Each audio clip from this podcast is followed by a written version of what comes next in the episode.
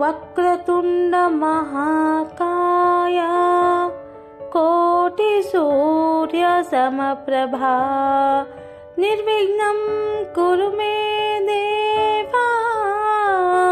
सर्वकार्येषु सर्वदा।